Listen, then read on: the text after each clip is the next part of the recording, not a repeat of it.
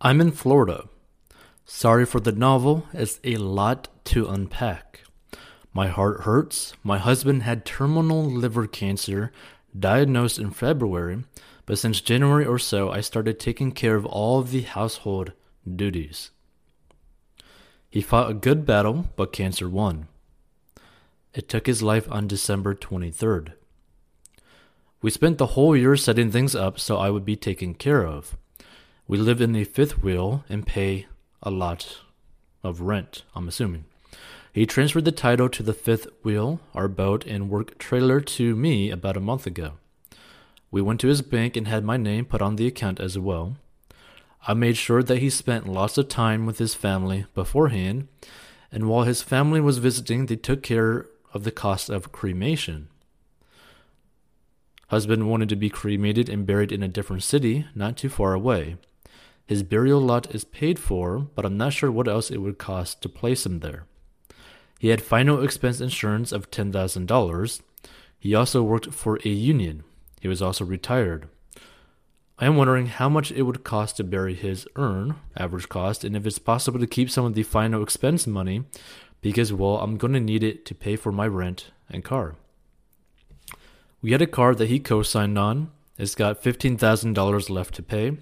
I need my car for work, so I plan on taking over payments, $466 a month, and possibly refinancing it as soon as possible to get a lower payment.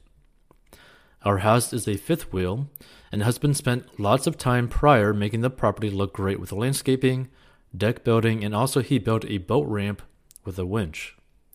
I'm sad, scared, and confused. Not a fun way to spend the holiday weekend. To top it off, because he died on the 23rd and before the weekend, I haven't called his insurance or union yet, but I will on Monday. So I've sat here all weekend trying to keep it together. Also, I tried looking for a copy of our leases and can't seem to find it. So I wonder what is the best way to tell the landlord about my situation. I'm afraid they will tell me to move or evict me if my name isn't in the lease, but I do recall signing lease papers with him for the past few years. Our lease is monthly, wouldn't that just be grand if they told me to leave? They might do it because it's waterfront property that he improved and they could charge more for it. They raise the rents every year, so that's my fear. If I did have to move the fifth wheel, can't move from its spot. It's not roadworthy, but it's very livable. We had a new AC unit and had the roof sealed this year. Husband told me that it's worth at least $15,000, so I have to sell it to leave the park. We also have a work trailer that's enclosed for storage. That was bought new for $5,000, but I would sell that too, plus the boat for $18,000. So many decisions to make, and a part of me doesn't want to stay in this trailer because everything reminds me of him. Plus, the area gets flooded easily during king tides and hurricanes. So I'm sick and tired of moving everything around during hurricane season. I love to find a two bedroom house near dry land that I can rent to own. My credit is 730. How much does it cost to enter into a rent to own house on average? So, my questions Best way to approach the landlords? Should I wait to talk to them? How should I word it so I don't get kicked out so they can raise the rent at my property? Also, final expense benefit is a common to not spend it all and have some left over to cover the cost of other bills. And any other advice you can help me with. I work from home doing some e-commerce and have a good business that makes three to four thousand dollars a month, depending.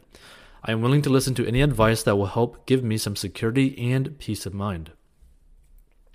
So the answer to this one, right, is when you approach the landlord, just be upfront and honest with them. Ask them what you can do to make the transition of you taking over their payments as easy as possible for them.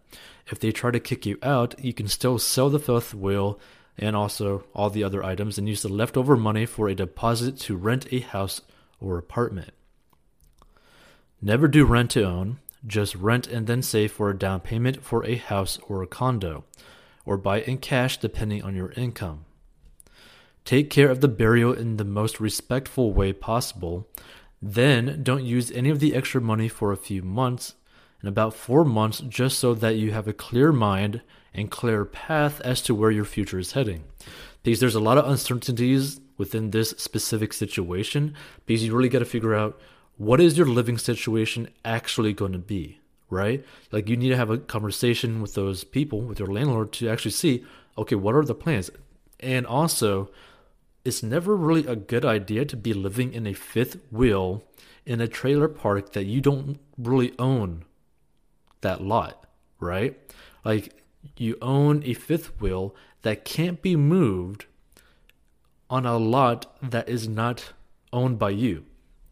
It's a very uh, bad situation.